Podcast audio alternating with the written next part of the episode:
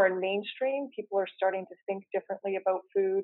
You know, there's this whole plant based concept out there that uh, people that I would have never thought would have said those words um, are, are thinking about it and thinking about the environmental impact, you know, how it impacts their health, their their longevity. I, you know, more and more, um, we're so fortunate, certainly here, and, and the people um, in my life are so fortunate to be privileged, and we've got you know access and abundance to everything. But your health is so vital, and if you don't have that, what else matters? And I think people are really starting to appreciate what that means Hi, everyone. Welcome back to the Eat Real to Heal podcast, where I am your host, Nicolette Richer, CEO and founder of The Green Mustache, a collection of plant based, 100% organic, unrefined, whole food restaurants that we have located in British Columbia and now expanding into New York City. Super excited about that.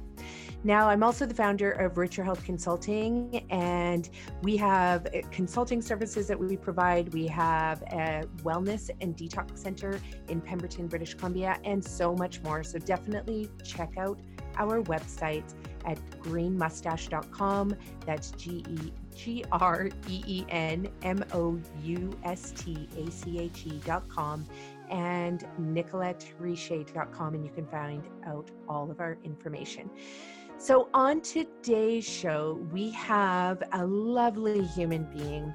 She is actually uh, our landlord. She works, she's the director of asset management of Anthem Properties, which is a real estate development, investment, and management company. And on the first day that we opened our third restaurant in Function Junction in Whistler, British Columbia, Cindy brought me flowers and then she called me later and said, Hey, I love the work that you're doing at the Green Mustache. Do you think you can come down and teach our employees how to eat real to heal, how to use food as medicine, and how to turn their lifestyles onto a plant based, whole food, unrefined food uh, lifestyle. So I went down and did that. And this is what this whole podcast is about. It's about Cindy um, leading the charge in her company at Anthem Properties in bringing this amazing program um, and creating a culture at Anthem of wellness. So her annual wellness challenge now that she has been running and that she started has it's been going on for six years. Super excited about everything she talks about because if you work in a company, if you're an HR, um, human resources employee in a company, if you are CEO of a company, you need to listen to this podcast and learn about what you can do to change the health around in your organization amongst your people.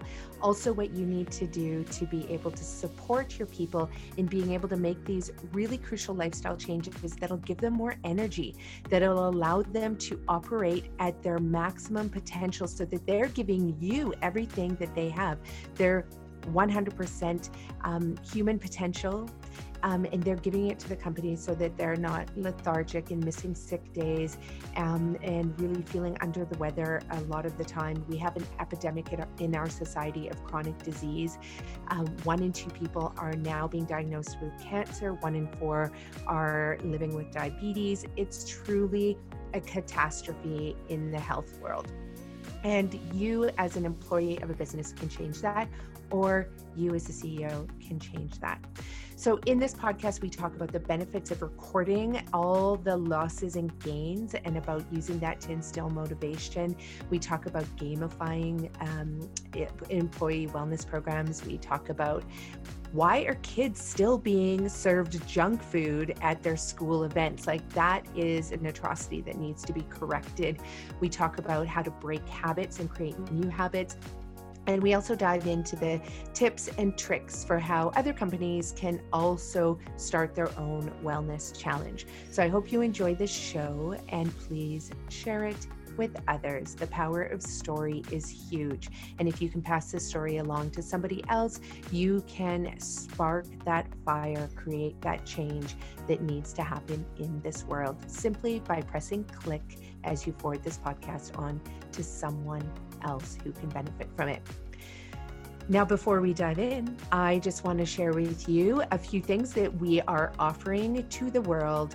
So, our purpose is to help as many people around the globe reverse their chronic degenerative lifestyle diseases. And the only way we're going to be able to do this is by teaching people how to use food as medicine because food is the foundation of health. So, we're offering our Eat Real to Heal online course, normally valued at $595, and we're offering a whopping discount of the 85 percent which means that you get the course for just a little bit more than $89, $89.25. So if you go to our bit.ly link and type in ERTH for Eat Real to Heal, ERTH course, you'll get the discount course the discount code, excuse me, to be able to access the course for a limited time in the month of October to celebrate our Eat Real to Heal book being published one year ago. So, to celebrate that anniversary as well, we're also giving away our book at a, huge discount as well. So, you can get our book anywhere on Amazon all around the world. But again, if you visit our website, get the code, you can get our book for $9.95. So, buy one for yourself and buy one for somebody else who needs to know about the power of food to be able to reverse chronic disease. That's what we teach at the Green Mustache and at Richer Health. We've been doing this for over a decade, helping thousands of people successfully reverse their chronic degenerative diseases. You do not need to live with these diagnoses that you're getting for these lifestyle diseases that are plaguing our society. So thanks for signing up for the online course. Share it with others, buy it for yourself, buy it for someone else, um, and you can turn your life around today.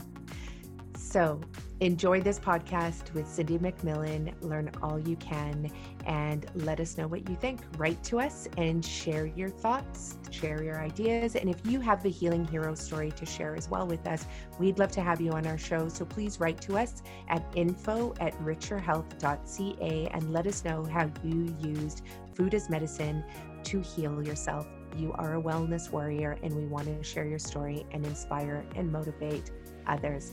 So enjoy, be well. So, welcome to the Eat Real to Heal podcast, Cindy. It is such a pleasure having you on the show. Thank you. Uh, I'm very excited to be here and I'm excited to connect with you again. It's been a while. It has been a while. Um, for our listeners out there, um, the way I got to meet Cindy is that she was actually our property manager with Anthem Properties, which is based in Vancouver, but also in three other cities as well, right? Yes, we're in Calgary, Edmonton, and Sacramento, California. Oh wow! And you guys have grown a lot in the last uh, three years since I know that you even become our became our property manager as well, or our landlord, I should say. Yeah, definitely. Uh, we were, I think we've been hiring almost 100 people each year, and uh, I mean some of that is, is replacement, but a lot of that are new positions, and um, we've just been acquiring sites and continuing to grow through uh, acquisitions, and um, yeah, it's been incredible. It's uh, I mean, I've been with Anthem 15 years now, and just the growth that we've had in the first three years, and now sort of the last five years, um, has just been incredible to be on the journey with.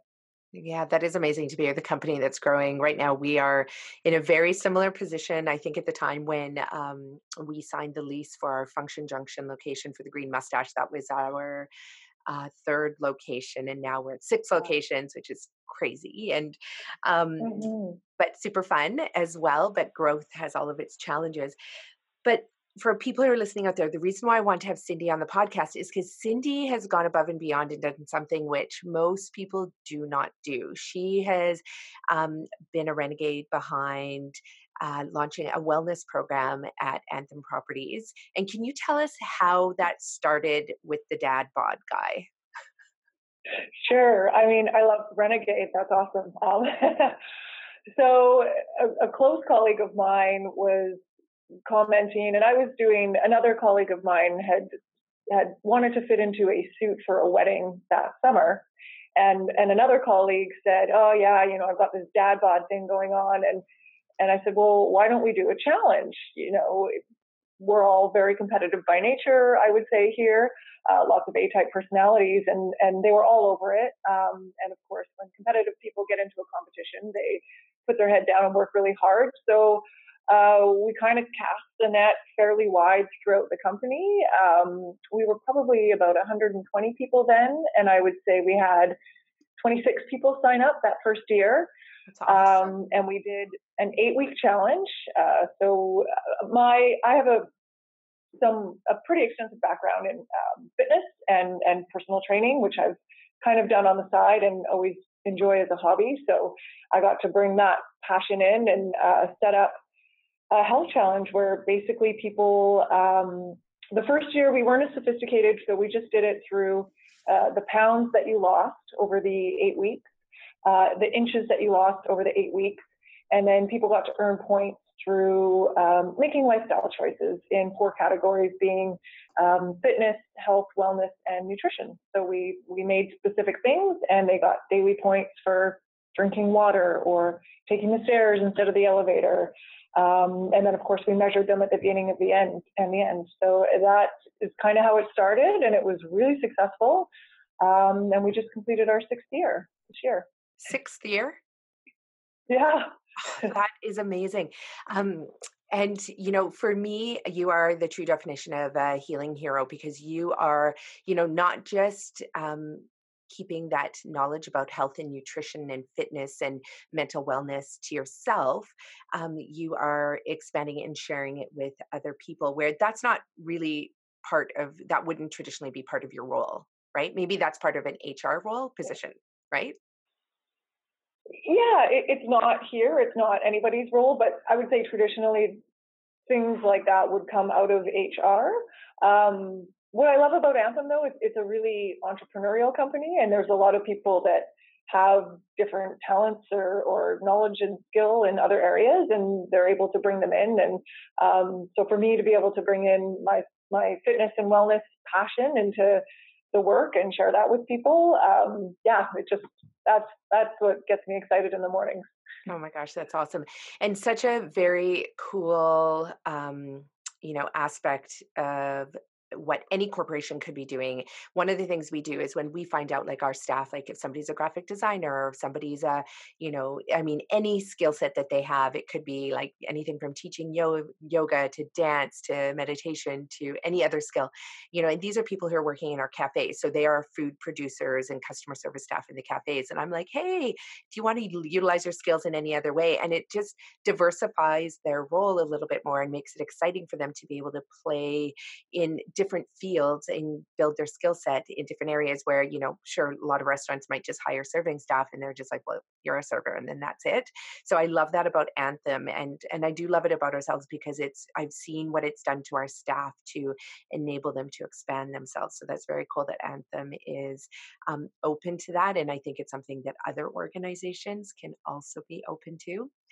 Yeah, there's a few things that number one that, that you said in there um, and I want to touch on the gamification piece because you you decided to award points, so we're going to get back to that.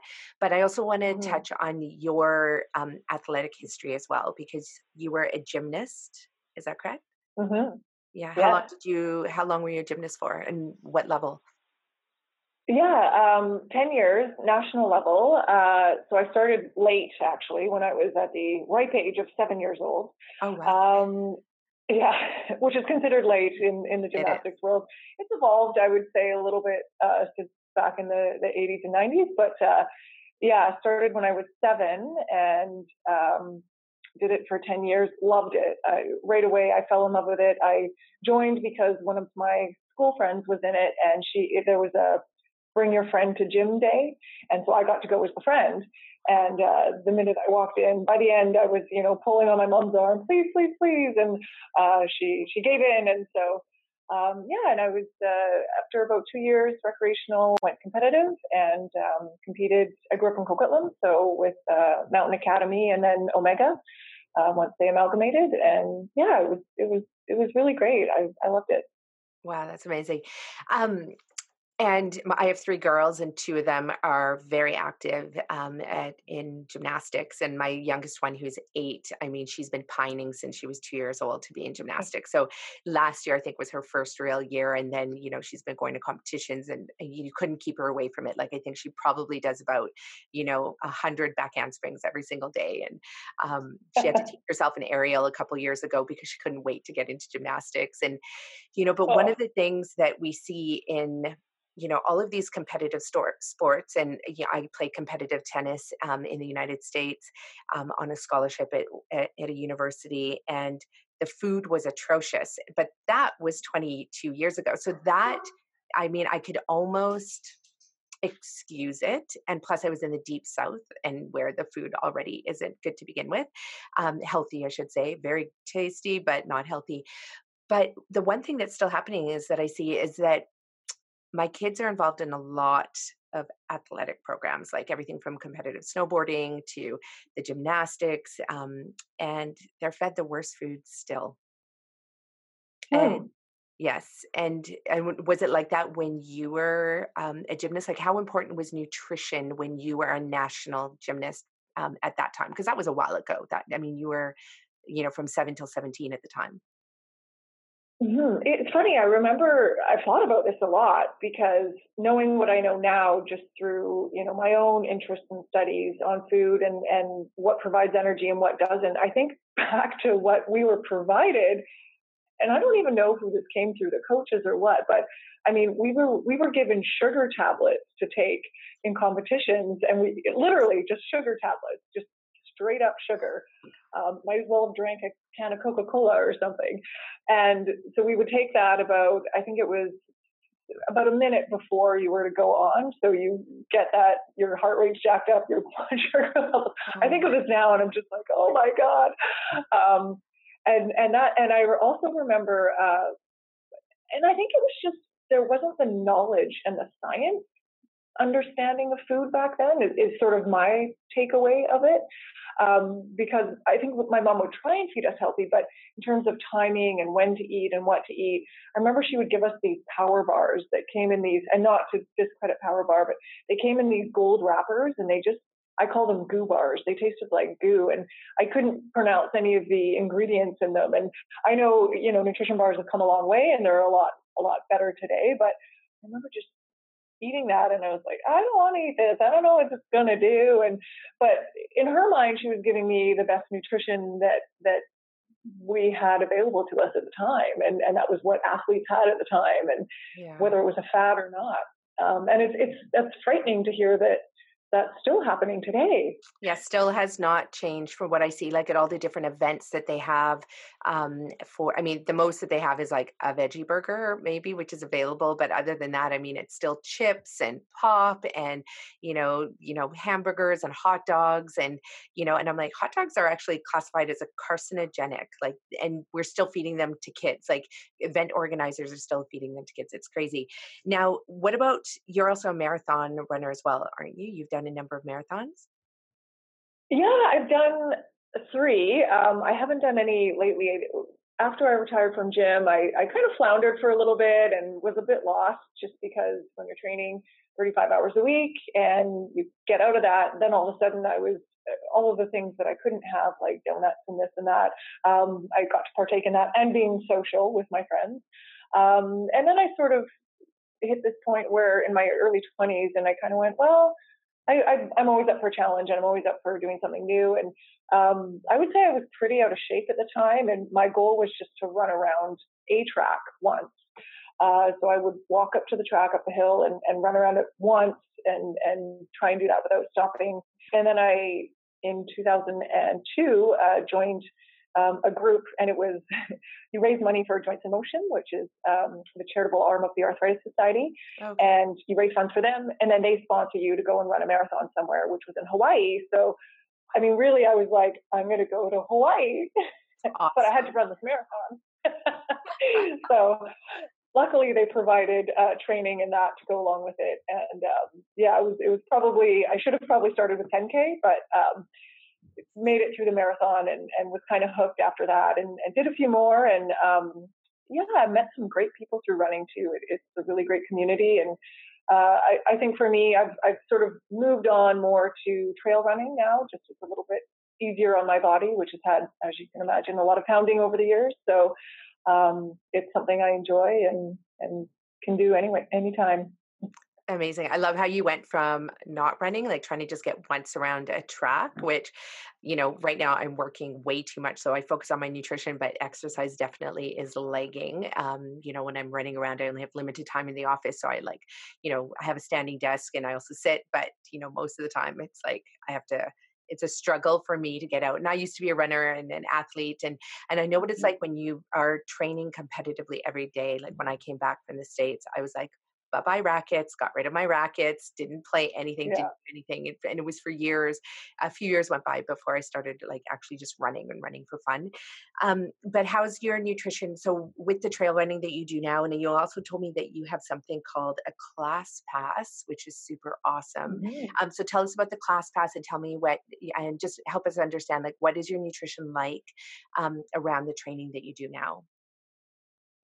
Sure. Um, so ClassPass is a fantastic app. Uh, they're worldwide, so they're in most major cities um, globally, and basically it's an app that gives you access to. In Vancouver, it's over 100 gyms uh, that offer all types of classes. And what I love about it is obviously a it's the variety.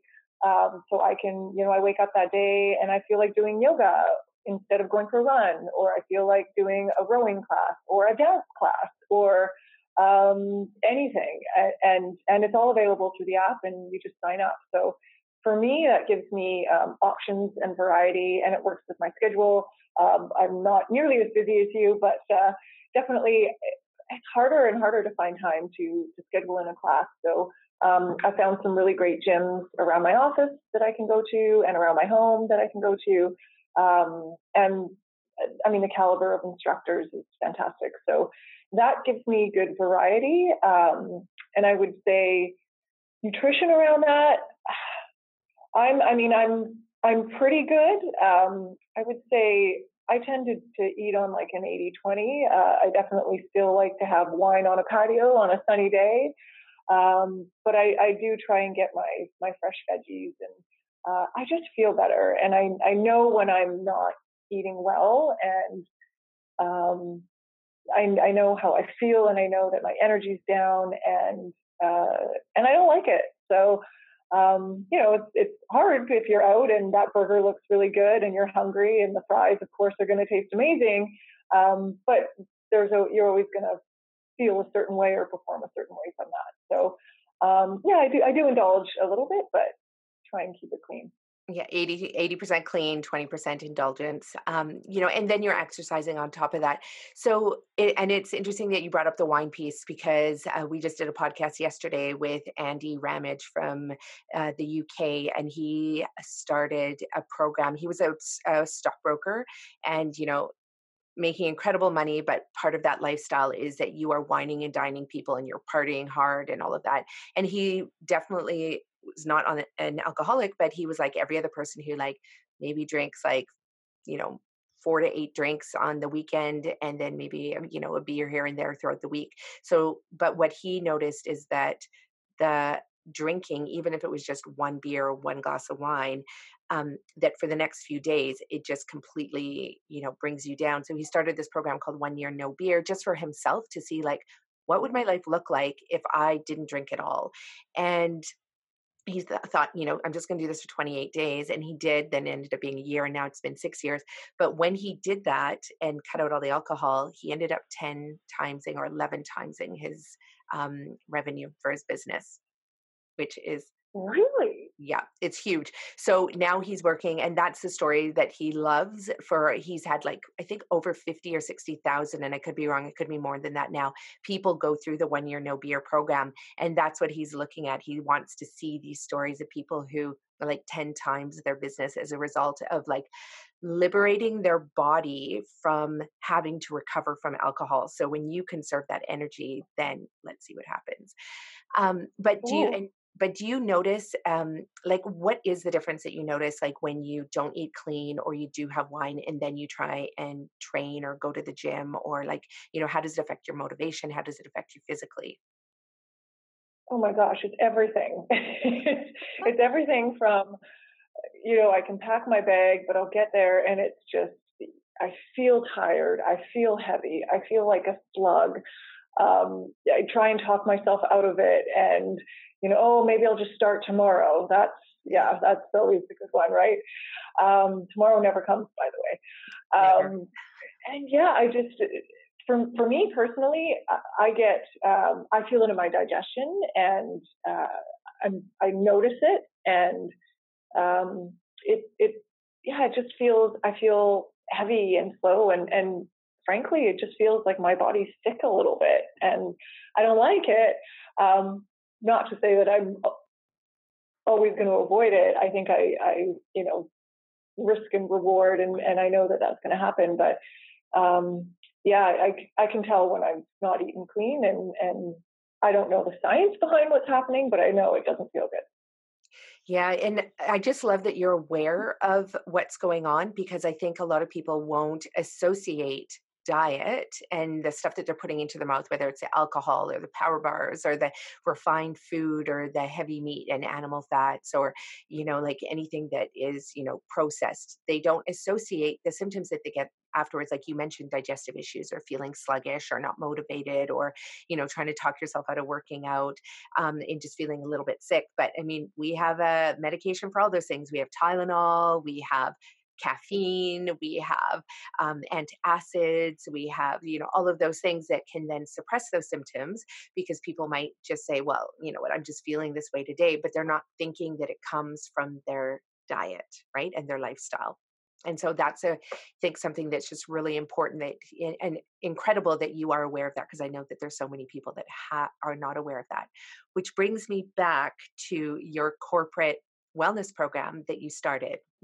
Now, another reason why I just wanted to chat with you today and have you on our Eat Real to Heal show is because we um, are launching a corporate training program where we take people through our five week program. We handhold the employees. We only work with big organizations, um, you know, and, and organizations that have 50 or more employees and where we track their data as well for around the health and wellness and i in doing our research for that i came across your a thank you card that you had sent me when i came and did a corporate lunch and learn program with anthem properties and i love that you had like a, the whole little you know paragraph of statistics like all around weight loss um, and what were the other statistics that you're cap- capturing through the program if you could share that? Uh, we did inches lost um, and then 2016, yeah, I think 2016 was the first year we had a body composition scale. So we did body fat percentage loss, which was the main metric that we measured by because we didn't, I don't like weight as a main metric because that's so specific to, to people. Um, so we did body fat percentage loss. Uh, and then we also did weight and inches lost. So we would measure um, hip and waist. Uh, so, because that's sort of a, a more gender neutral measurement. Yeah, exactly. And were the employees were they willing to have their measurements taken? Like, how did they feel about that? Were they excited about that? Apprehensive? What was that like doing that? I was worried because it's a very personal thing, and so we didn't do calipers. And um, so what we did do was we partnered with the YWCA, which is a gym right by our office, uh, and we do have quite a few employees who are members there. And so they brought a trainer in who took the measurements um, we also measured people's blood pressure as well. That wasn't a, a, metric for the competition, but it was just an offering for for their health um, from beginning to end, just to see how that would change. And um, I, I think it, they took really well to having a neutral person in there, so having the YWCA person in there taking their measurements. And most people were pretty good. And um, you know, I, I, remember this from personal training days too. Some people come in and they're a little bit self-deprecating, and they're you can tell that they're nervous and and this and that. But everybody was good sports, and um, you know, I think the the biggest reward for me, of course, is at the end when people get measured, and even if it's half an inch, even if it's a couple of pounds, when people actually see that progress and see that they've made a move in the right direction, um, it just crystallizes so much more for them all of the work that they've done. Um, and that's why you know I believe whatever it is you're doing, measuring is so important because it really um, just helps your mind understand what you're actually doing. Yeah, definitely. And you know people are motivated by data because you know it's often hard to you know understand what what's going on when you don't measure things and don't collect that data so that's really important that's going to be an important part of our program as well um, so i love that you did mm-hmm. that and then how did you celebrate afterwards or did you celebrate was that uh, built into the program yeah, we did. Uh, we were fortunate. Um, so Anthem pitches in some cash as well. So we get some prizes, and they're usually in the health and fitness realm. We did do a cash prize for uh, what we called the biggest loser component or, or um, the person who won the, the competition uh, got a cash prize. And we change it every year. So sometimes we've had just one winner. Sometimes we do a male top male and female. Sometimes we'll do top three. Um, the way we calculate everything is is meant to be uh, gender and um, meant to neutralize depending on where you start from because whatever you lose is uh, kicks out a percentage of what you started with. So you know, if, if somebody who's 100 pounds loses 10, they've lost 10%. Somebody who's 200 pounds loses 10, they're not tied, right? That person right. only lost 5%. So uh, we try and even the playing field, um, offer cash. And then at the end, we celebrate. Uh, we just do a little wrap up party, and that's where we give all the awards. Um, that's I, I love because I, I give the whole sum of what everybody collectively has done. And, um, you know, I think our biggest year uh, with probably 20 people, we lost 96 pounds. Um, yeah, it's crazy, and and 97 inches. So I mean, that's a whole person. That is a whole person. That's a whole person. Oh my gosh. Yeah. That's amazing. And um did the did the organization like did they besides just giving money for the prizes, how did Anthem Properties like did they chip in um you know, I mean obviously they're giving you time to do this and um what else did they chip in? How else did they support? Uh so definitely some some cash. Um, over the years, uh, we now have a committee, so I'm not uh, running it myself. So uh, resources, staff uh, as well. And then um, some of the prizes. So they would give us cash. We would go and buy some prizes through gift cards and things like that. Um, and then really we actually leaned on a lot of the staff, just like you do at the Green Moustache, and just say, hey, you know, who's who's got something? Uh, you know, we had a yoga instructor who worked here, and she came in and did a, a, a lunch or a lunch and learn for the participants um, in that segment, and um, and yeah, and then we buy food and, and have a little party at the end in our staff room here and hand out all the prizes, and um, yeah, it's fun. That's incredible. And is that just happening in the Vancouver office and or in all the offices? The last two years, we've done it through the four offices. Wow, that's amazing. Um, and Okay, so I love that Anthem is supporting, and it obviously doesn't take a ton of overhead to be able to support something like this. I mean, it's you know staff time definitely, but tell me about some more of the you know benefits to the employees that you've seen, like some of the things that you've heard for them. Because at the end of the day, we all know we're a little bit vain. We love to, you know, be thin. We love to be pretty. We love to, you know, have skinny waists and and all of that. But um, and I love how you described how it started with the one dad who's like, I have a dad bod, and I want to change that, which I think is so cool that it wasn't coming from a woman who's like, I've got a mum bod. Um, but what are some of the other um, benefits that you've heard from the employees beyond the physical? Yeah, for sure. The dad bod guy won, by the way. He oh, won he that year.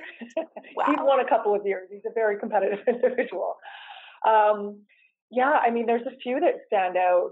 I would say one of the first ones, uh, the first competition, um, one of the participants, and it was just through the blood pressure uh, metric, and and he had it taken, and um, the trainer who who did it from the YWCA did it twice and she went, you know what, this, this isn't really, this is really quite bad. You should really go see your doctor. And he actually had quite a bad problem that he just had no idea about because he would have never otherwise had his blood pressure tested. He's just one of those guys that doesn't go to the doctor. And so he was able to go in and, um, you know, whatever program his doctor put him on. But he really uh, dug into the challenge seriously. I think anybody who gets a bit of a health scare um, wakes them up a little bit. So you know he he did very well in that challenge, and the his blood pressure at the end of the eight week challenge was pretty much normal. So that was just such a huge win, and and just from such a health perspective of oh my gosh, I mean, you, he didn't even know that existed. He didn't even know that was a problem. Um, and to get it back down to normal, and, and of course, all the other things of he felt better, he, you know, he slept better. There was just so many uh, spin offs from that. Um, another participant joined, and um, and she had been a, a competitive badminton player in the past, and it was always her dream to get back to it. But again, it, you know, it's a dream that you want to do, and oh, I'll do it tomorrow. I'll do it tomorrow. And through this health challenge, uh, because in the fitness component, you got points daily for doing, you know, um, rigorous exercise or or uh, easy exercise. And so she she picked up her racket again and started playing and and that has kickstarted i think that was year one so she's now been competing again for six years in the masters and um, at a pretty high level and she loves it. I mean she came up afterwards and gave me a hug and just said you know thank you. I've i've got my life back and i'm doing what i've always said i was going to do and what i want to do and and i think that that's actually evolved into a few other aspects of her life. Um, it's also given her the courage, I guess, to to start those now as well because um, she she was so uh, accomplished in in the badminton and bringing that back to her life. Um, and yeah, I mean the dad bod guy, he he literally went from a dad bod to a shredded dad. His wife thanks me too. I bet she does. Um, yeah, but he interestingly he had never he was always a sports guy, so he play, plays still plays a lot of hockey and and whatnot. And, and he's in his 40s. So, um, but he had never really done a fitness routine. And so he got into the gym for the first time and started lifting weights and, and doing all that. And it completely, and he, he was very disciplined on the nutrition side. Um, you know, he, with the knowledge that he had, went in and went to not plant based, but uh, heavy vegetables, you know, skipped all the sauces, um, was very, very disciplined and even cut out alcohol and, you know, says how fantastic he feels when he does that. And he works um, in my side of the business as well, which, uh, like your stockbroker friend, is heavy on the receptions and the client events and the eating out and the passed canapes and the alcohol. And um, and it's hard to say no when those are coming around because you don't want to be that person. But um, but he was for, for during the challenge and, and was very, very successful and, and has been. So, and he's kept it off. I would say, um, I should look it up, but whatever his starting weight was to what his finishing weight was in year six, uh, he, he would always lose, gain a little bit back, but then lose some more, gain a little bit back. So it, it's trending down. It's not like he would bounce back up to where he was ever. So he's definitely maintained um, a much more healthy body since.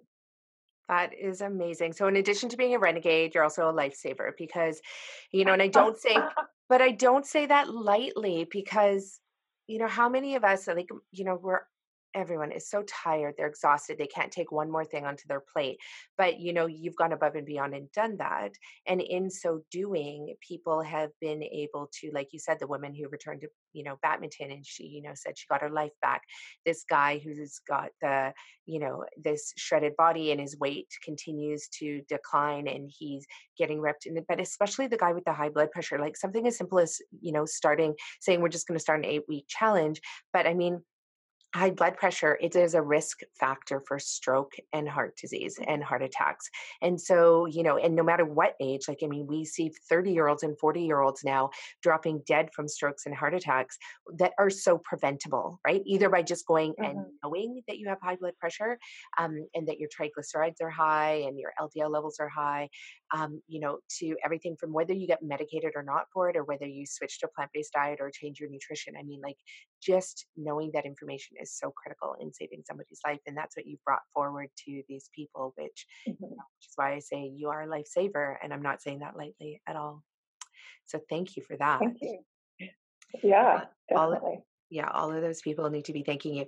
So i love um, the fact that you decided to award points. Now was that something just from you know understanding human psychology? Because in the world of gamification i love how humans are so motivated by points to the to all to the extent that um, people who collect air miles will actually like it's been proven will actually go out of their way to cancel their flight take three connecting flights instead of a direct flight just so they can get more points But at the end of the day, only 10% of people who collect air miles actually even use them. So it's more like a game. So did you know about human motivation around, you know, gamification and um, point collecting and motivation, or how did you decide to use that system? No, um, it was a system. It had been introduced to us through another challenge on a, a slightly similar scale, and so um, we kind of took that and and ran with it and, and made it. For me, it was more just about making the challenge accessible for everyone. Um, so, you know, there's people who have different levels of fitness, different levels of nutrition knowledge, different levels, different access to that information as well. Um, you know, there's some people culturally that have only ever eaten meat and bread and they don't know anything else. So um, it was it was giving people bite-sized items that they could earn a point for. So it was, you know, going having a meatless Monday or uh, you know taking the stairs instead of the elevator, as I mentioned before. Um, eating breakfast within two hours of waking up, like all little things that can make such a huge difference that what baffles me is so many people don't do because for me it's just normal life and and this is what i realized through doing these challenges is just the the array of knowledge and lifestyle that people have and even just the little tweaks here and there can make such a big difference for some people who have, have been in certain habits for so long and, and have just never been aware of, of a different way of, of living or eating or, or sleeping even. Um, that was a big one. If you get seven hours of sleep or more a day, you get a point. Um, if you limited your screen time, you get a point. Um, if you got outside to nature, you get a point. So there's different things that people could do. Um, and then on the fitness side, for every 20 minute segment of either rigorous or light activity, you would get points. Um, so it gave people, it didn't have to be about fitness um, because, you know, there are some people like me that that's what I love to do. Um, but there are some people that either just aren't able or, or, or don't know how to do that, um, or maybe have a medical condition and can't. So they could still compete through you know health and wellness and nutrition choices as well so or you know the fitness buff who eats burgers and runs marathons can go, oh, what if I tweaked this part of my lifestyle? And oh my gosh, all of a sudden I feel lighter when I run and I run a little bit faster and whatever. So, um, yeah, it was more just about really making it accessible and um, and and even playing field for everyone, whether you were you know a high performer or brand new to this type of challenge. I love it. I love it. It just that I love the flexibility in that uh, point system, and obviously people kept track of their own points. I imagine honor system yeah. honor system yep but i love that because it's very much how in i was in the green building sector before and um, you know doing the LEED documentation and teaching contractors you know about the importance of building uh, LEED buildings and but it's the same thing is it like you have all of these different ways to get points um, for a building you know and somebody might focus you know more on the windows and the other people might focus more on you know the you know products being used and at the end of the day you can choose from a wide array of things depending on the needs for that building and still qualify to be a LEED certified building but i mean there's a baseline at the same time and i love it because it you know otherwise you'd have every single building having to be designed exactly the same way to get um, certification and this provides for that um, flexibility which i really love and um, with the and and would you say you need to have the point system built in there to make it a successful program yeah, so interestingly, we've we've that used to be part of the whole. So everybody who joined uh, had to do the the sort of the weight loss challenge and the point system. And then what we did, um, just to make it a, a team building exercise as well, we put people on random teams for the points. So your individual points counted towards your individual score for that. But we also put people on teams and mixed them up. Um, and then we would throw in sort of weekly bonus activities where you'd have to do something with your team, um, you know, either sit down and set some SMART goals or do a walk at lunch with your team or something like that, just to try and create that collaboration. Of course, in the fitness realm, I always love the buddy system because it's a lot easier to go when someone's like, hey, you said we're going running today. um, so we have broken away from that and and and I liked that because it keeps people accountable too. I mean, I know when I did it, if I was sitting at home and instead of turning on the TV, I'd go out for a 20 minute walk just to get one more point. exactly. because it's really easy. But I don't know. Yeah, there is some psychology of just having, knowing you'll get that point and um, over not, and, and it makes it a lot easier. Uh, so we've actually evolved a little bit and we've broken it apart. So we've made it a, again, throughout the four cities, we've made it a wellness challenge. And then we have the weight loss challenge, which is the competition side of it. Um, so people can join both or one, um, and they can pick pick however they like to do it. Um, and then that way, some people just didn't love the weight loss component, or that wasn't something that they were after, or they they were perfectly fine with that.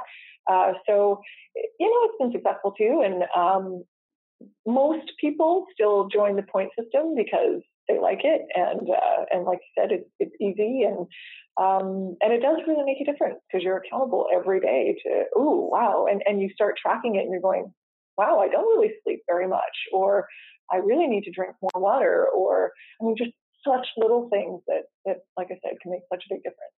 Yeah, no, I love the accountability piece with the group aspect. So not so it's not just individual. And I mean all the you know, leading self-help gurus from like the Oprahs to the, you know, Tony Robbins and all the business coaches that are out there um, as well. I mean, at the end of the day, they always try and hook you up with an accountability partner. Um, you know, Todd Herman is big on that with 90 Day Year, and and I was part of that program, and I really saw how well it worked just to have like the weekly check in with your accountability partner. And then you say you're going to do these three things, and then you do those three things. And yeah, it's awesome. And being part of a team doing anything is amazing. So, what you've done at Anthem is essentially built a wellness tribe, um, which yeah. is so important. I like that. Yeah, everybody needs to be part of a tribe. It's, you know, community we know contributes to health as well. So, mm-hmm. how was it? Because you already have, you know, quite a bit of knowledge, um, you know, just from previous conversations we've had about nutrition. But, you know, for the people that, you, you know, these colleagues of yours that you're working with, um, was there a difference between you know the physical exercise side of it and you know get, teaching the importance of that or teaching the importance of sleep versus teaching the importance of nutrition like how did the nutrition piece um, play out as far as education and adopting um, habits around nutrition for amongst employees yeah, uh, so we've done a few different things over the years. Obviously, um, having you in in 2016, which I think was our third year that we were running the challenge, um, to do a lunch and learn for for our group, which was so fantastic. Um, we had such great feedback, and it was such good knowledge. And that that again, where you know, I, just realized that room and, and the comments that I had afterwards. You know, people just don't even know this information is out there. Um, and and to think of you know food, you hear of the, the keto diet and the this, and um, we do get a lot of questions like that through the challenge of like, what's this diet and what's this mean? And um, you know, I I'm not a nutrition educator, so I always uh, um, give that disclaimer, but um, we've done presentations in the past where I've put them together just talking about very basic stuff, you know, that fats can be good for you, not bad for you, and um, just trying to dispel some of those bad diets of you know the the no fat and the this and the that. And again, you know, we encourage people um, just from a liability standpoint to always talk with their doctor or nutritionist if they're making changes.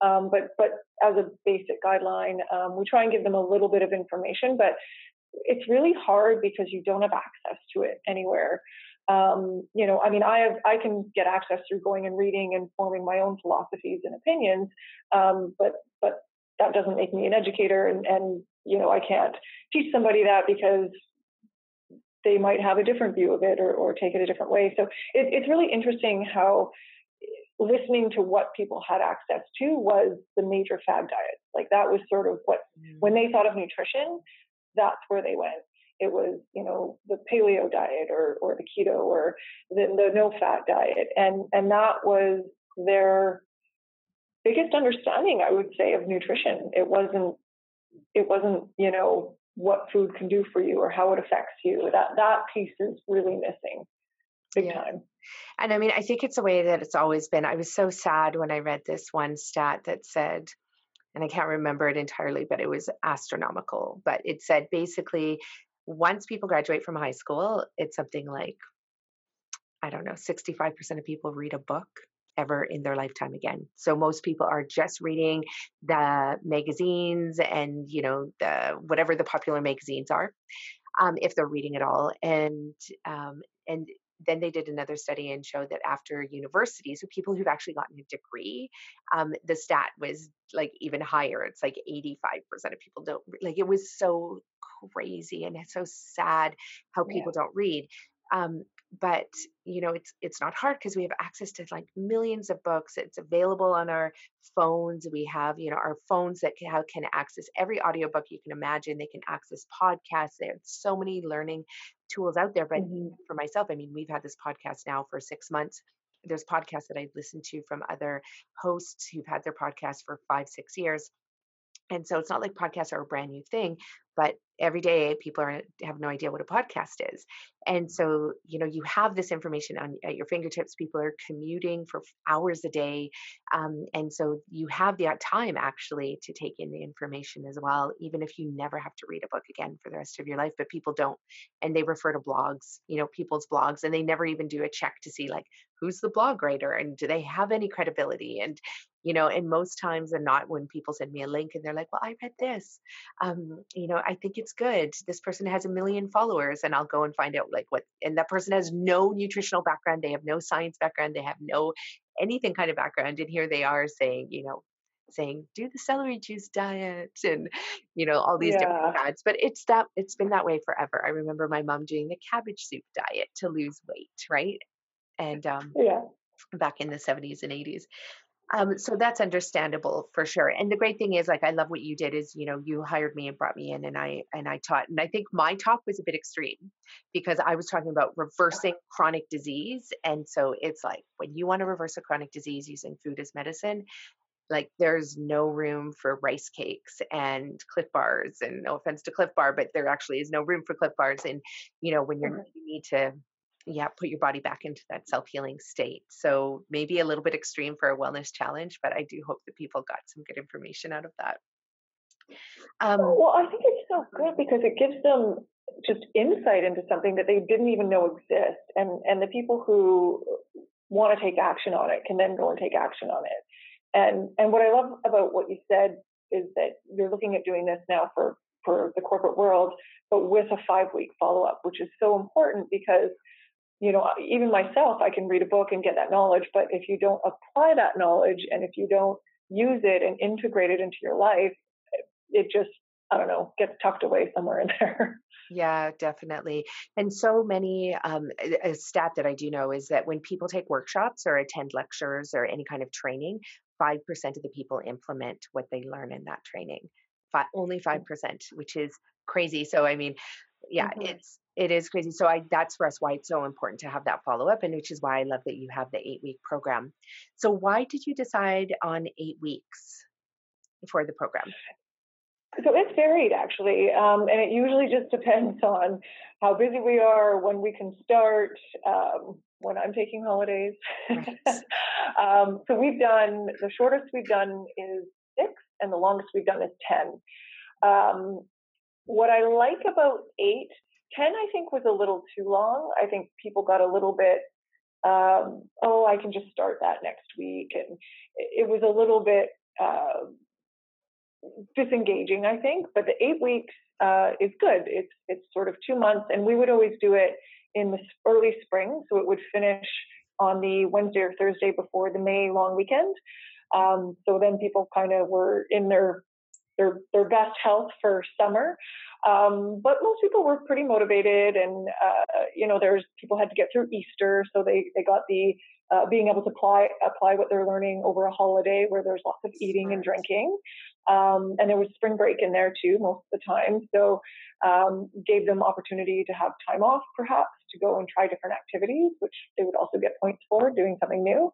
Um, so yeah, I, I, I like the eight weeks, and uh, that's probably what we've done the most over the six years. Okay, that's really, really good to know.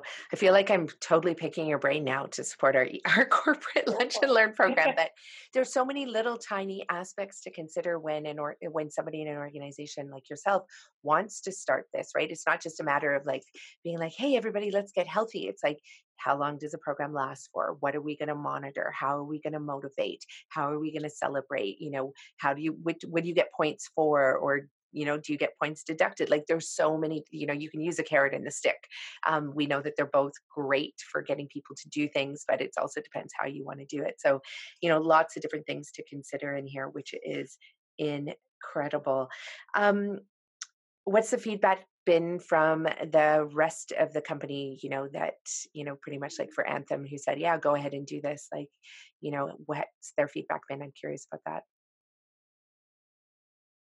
uh, I mean, I think they love it. Um, what's beneficial to Anthem as a corporation is it brings in that that team bonding and collaboration piece. Um, so we always make sure that we have teams and, and we randomize them. So if people meet someone new in a growing company like ours, it's so easy to just stick to your little nook and hang out with the people on your team or the people that you work with every day. Um, but we're we're uh, fully integrated investment management company, so we've probably got oh gosh, I would say almost 20 different uh, home teams, which which would be departments for us. So people working in very different aspects of real estate development.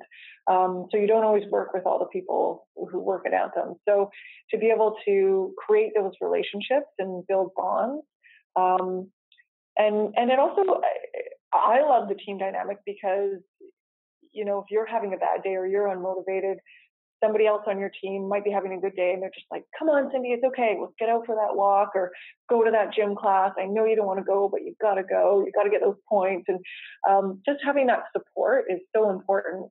Um, and that, I mean, I find that that just trickles out everywhere, right? Then they can take that spirit home to their families, and um, and hopefully, if they learn something through the lunch and learns that we offer, or whatnot, they can also bring that home to their families, and and I mean that is just exponential, right? Um, when we start thinking of it that way. Yeah, that's incredible. And does have you considered or have you ever in the past been able to, you know, uh, rate or keep track of performance ability, like just how as an employee and, you know, what that looks like? Because ultimately you know when somebody is exercising they're sleeping well they're eating well their brain is functioning better and they're clearly able to perform better. But have you thought about that at all that's very interesting. Um, I mean, I've thought about it personally. I don't know that we've talked about that as an organization. We certainly track that information, but whether we've ever tied it to our wellness challenge that we put on, I don't think so. Um, certainly not that I know of, and I would probably know about it. Um, but that's a really interesting idea to do that because uh, I think there's a general sense that you sort of know the people who are healthy and active, and they probably have the less sick days um, and are probably more alert during the day. But we wouldn't have data to back that up. So, and yeah, certainly as as we at Anthem and, and just the world is going more data focused and, and you're able to tweak and enhance your performance with when you've got information. Um, that would be really beneficial. It'd be huge. Yeah. I'm really curious about it because I've thought about it a lot for our program because I'm like, you know, we can claim that, you know, make a wild claim that it'll enhance employee performance and productivity, but it's like, how do you track that? So I was like, could it be from the number of emails answered in a day so before and after were they a- answering you know 10 emails a day 30 emails a day and now they're answering you know more where they um, you know it, definitely when it comes to money like if somebody's mm. role is attached to sales then you know there's a way that you could obviously track that or how many meetings does someone have with a prospect prospective client um, you know because at the end of the day if you're like don't have the energy to do it you're just like do i really want to meet with that client so you're not going to send the email and you're not going to make the cold call and you're not going to do all of those things or you mean so many different things in every organization it's going to be different obviously but i'm really curious about that's the side that i'm really curious about because i know when I am eating at my best, sleeping at my best, um, and exercising. I mean, that's when I'm like powerhouse superwoman. Like I can go home and do dishes and fold laundry and paint the walls and play with the kids and jump on the trampoline and still go to work with tons of energy. Um, yes, yeah. super curious about that. Um, and for moving forward, so is this going to continue in the organization as well? No plans to? Yeah, definitely. So we've we've done ours for this year, um, and yeah, we'll absolutely do it again next year, and hopefully, if anything ever happens to me, they'll continue it forever and ever. Yeah, that was so. There's two points. Um, one about the succession planning. Like I know you've been at Anthem for over ten years, um, you know, but there will mm-hmm. come a day when you decide to move on. Like maybe it's retirement or whatever it is. You get promoted to, you know, major role. And it's like I can't do the wellness program anymore. How will that um, do you have a plan in place for how that will happen or has anybody said you know i'd love to take this on or is it built now into the organization that if you did leave it would still continue yeah i definitely think it's now built into the organization. So for the first gosh probably four years first three years i think i just did it on my own. Um, and then i had one colleague who sort of came on board and, and helped me.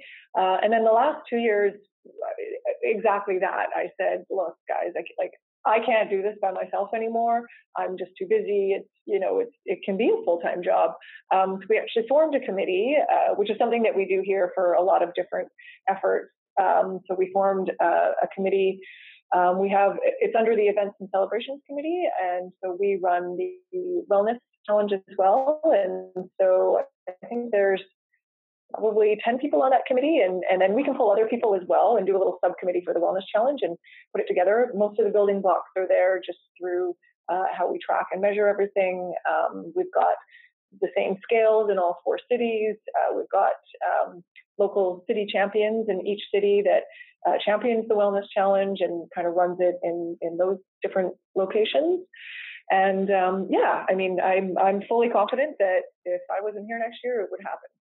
That's awesome. And I think that's a key, right? Is to just setting up the systems and setting up the people and making it so it's just, you know, you have a department, um, or in this case, a committee in the organization. And it's just that's what they do. It's like built into their role and they do that. Now, you also touched on sick days, which is another marker that I think is really important because um, you know, I know definitely with my clients um, who do our Eat Real to Heal program, um, or my clients who have, you know, a debilitating chronic disease and they use food as medicine and they do the Gerson therapy to reverse it. The thing that they come back to me with always, always, always, always is how every winter and every fall and every spring when the flu blows through everybody would get hit with it like their whole families would get hit with it because obviously if you're eating a certain way well your family's eating the same way and then once they switch to our program it's amazing like they'll go through you know years without you know maybe maybe a sniffle maybe the odd headache maybe a, like a slight cough but even then if they do get sick they say that it's um, the number of sick days are cut down drastically. So is that something that um, you track or do you think that anthem would could ever start tracking that? We definitely track when people are sick and that is such a measurable thing. Um, I mean, if you look at somebody who has a salary of eighty thousand dollars, that if they're away for a day, that's three hundred dollars that is costing the employer, right? If they're away for two days, 600, three days, nine hundred. Um, you know, if they have to take time off to take care of sick family members or children, um, that's also you know a cost to the company as well. So, I mean, that is such a measurable uh, item and and not just that but i mean even if you're in the office and you're sick and and they're not paying you to be somewhere else at home on the couch you're still you're dragging maybe you're making other people sick and then they're going to be home. Um, and and there's that piece there's there's the sort of after effect but there's also the preventative effect um, which is much harder to measure but I mean, if you're if you've got people that are healthy and performing well and not, you know, like you said, just getting a sniffle here and there, they're in the office all the time and they're not taking sick days. So, um, and what else are you preventing? You don't know. I mean, it could be a long-term disability. It could be some other type of leave, or, or or maybe they just get frustrated and they're sick and they leave the company, and that's great talent walking out the door. So, um, yeah, there's there's all sorts of measurables in there that I think are hugely important to an employer.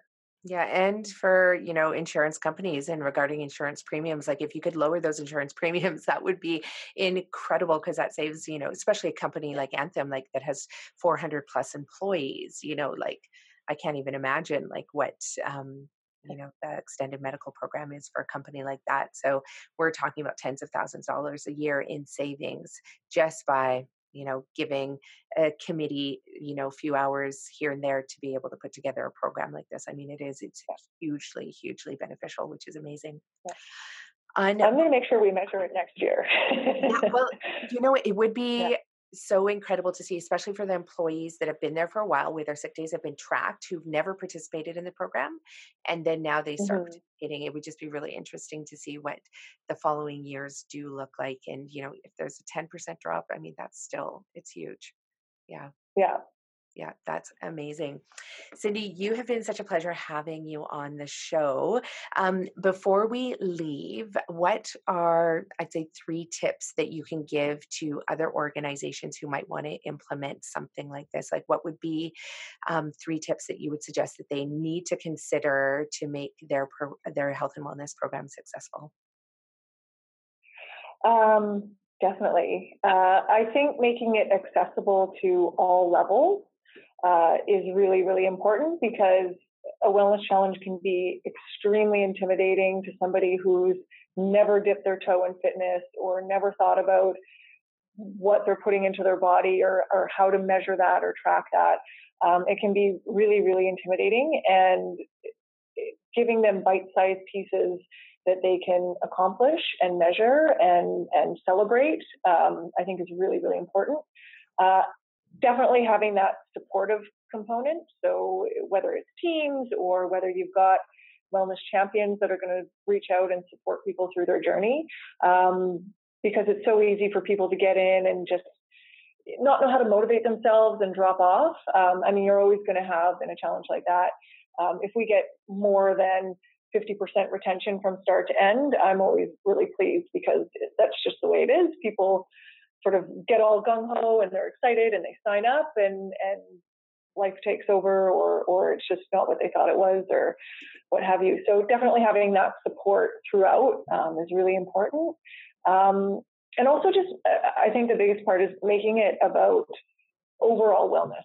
So not just fitness, not just weight loss, not just one thing. Um, I think it's really giving people skills and tools to make lifestyle choices that they can carry with them beyond this because that's really what it's for. It's not, yeah, the competition's great and it's fun and people win and you know they've got celebrations throughout the way, but it's what happens after that. After those eight weeks, can they continue to make those choices? Have they learned anything new? Because if they're just going to go back to the way they were before, that's defeating the point. So, um, yeah, yeah, no, those are really, really good tips. And I think the piece too about the preventative side, I think is huge because, you know, you know, we have definitely people are switching their careers often, you know, now compared to what it was before, like 30, 40 years ago. And so people might have 10 or 12 or 15 jobs. But, you know, as a global society, so whether that employee is still with you 20 years down the road and you're thinking about, um, you know, preventing disease or whether they go off and they're working for another organization, I mean, at the end of the day, we are living in a society where we all pay taxes into our healthcare system. We know that we have trillions of dollars going in, especially in the United States millions of dollars going into um, chronic disease management. And it's mm-hmm. decimating countries. Like I was teaching in China last year, and the reason they brought me over is because um, the reason is because they have over 150 million people with type 2 diabetes and it's just diabetes alone is going to decimate the Chinese economy because trying to take care of one person with diabetes is puts so much financial pressure on the entire entire country. And so you know for employers who are like well you know we have high employee turnover or you know we're just a small company and you know our employees only stay with us for 6 months or 6 years i mean or it doesn't matter because that preventative piece is massive. So whether that employee you know let's say is going to be taking months and months off to treat cancer and other chronic diseases or have to get amputations for their diabetes or whatever it is i mean ultimately it's saving the country millions and millions of dollars um, for to have every company like have a program like this so i think that is huge as well to just think beyond mm-hmm. yourself as an organization you know or a department or an individual which is huge yeah yeah. Well, I, it's really exciting to hear that a country is taking that seriously and a country is starting to take action on on getting that type of knowledge out there. And um, I think it's such an interesting time in the world because more and more in mainstream, people are starting to think differently about food. You know, there's this whole plant based concept out there that eh, people that I would have never thought would have said those words um, are, are, thinking about it and thinking about the environmental impact, you know, how it impacts their health, their their longevity. I, you know, more and more, um, we're so fortunate, certainly here, and and the people um, in my life are so fortunate to be privileged, and we've got you know access and abundance to everything, but your health is so vital, and if you don't have that, what else matters? And I think people are really starting to appreciate what that means. And you know what you're doing is fantastic and um, I think that the the mainstream really has an ear to it now. So I really hope that that they listen and people start making some great changes. Yeah, I really hope so too. And, you know, just by having this podcast and you sharing, you know, tips and tricks for how other organizations can, you know, start to think about a program like this and then eventually design it and then launch it and then carry it on over the years. I mean, it's invaluable information. I mean, this is, you know it's not anything to be taken lightly what you've done over the last six years it really is um, something that you need to applaud yourself for and you know i really give you know kudos to um, i don't even know what the word kudos means and if that is probably not the right word to use but um, yeah need to celebrate what anthem has done as well mm-hmm. uh, you know in doing something like this because again it is for the greater good of all people you know in mm-hmm. all around us as well and what you said about that um, exponential um, outreach that comes from that. I've seen the same thing with my clients. When I have a client who implements uh, the Eat Real to Heal program, they come back and they're like, I taught it to my mom. And then my aunt was curious, and my grandmother reversed her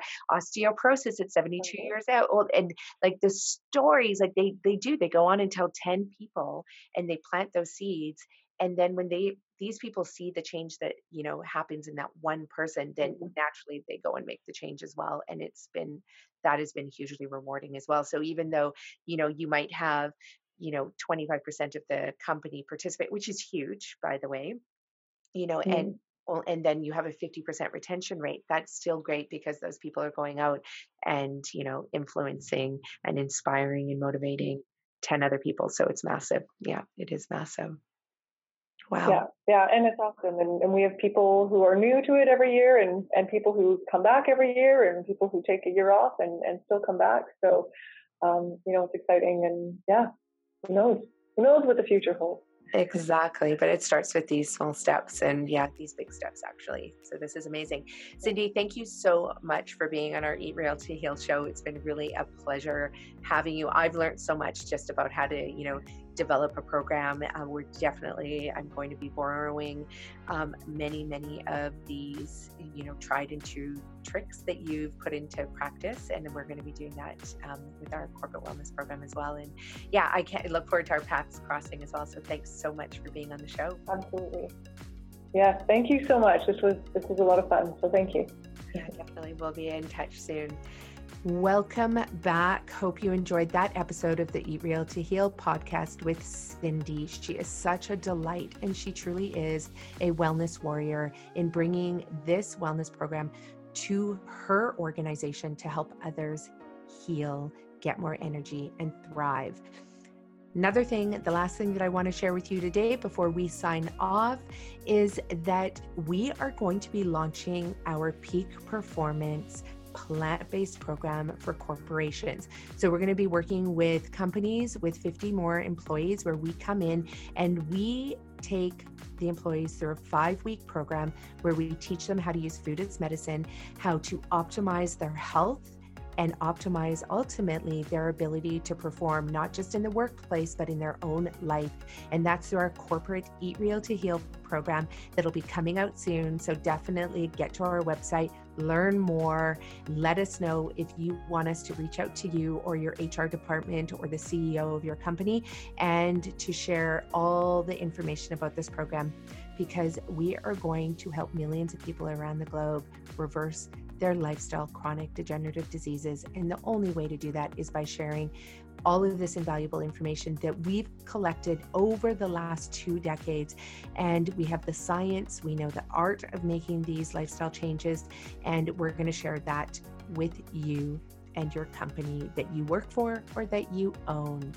As well, over the years, I've had the incredible opportunity of encouraging and inspiring thousands of people to turn their health around using food as regenerative medicine.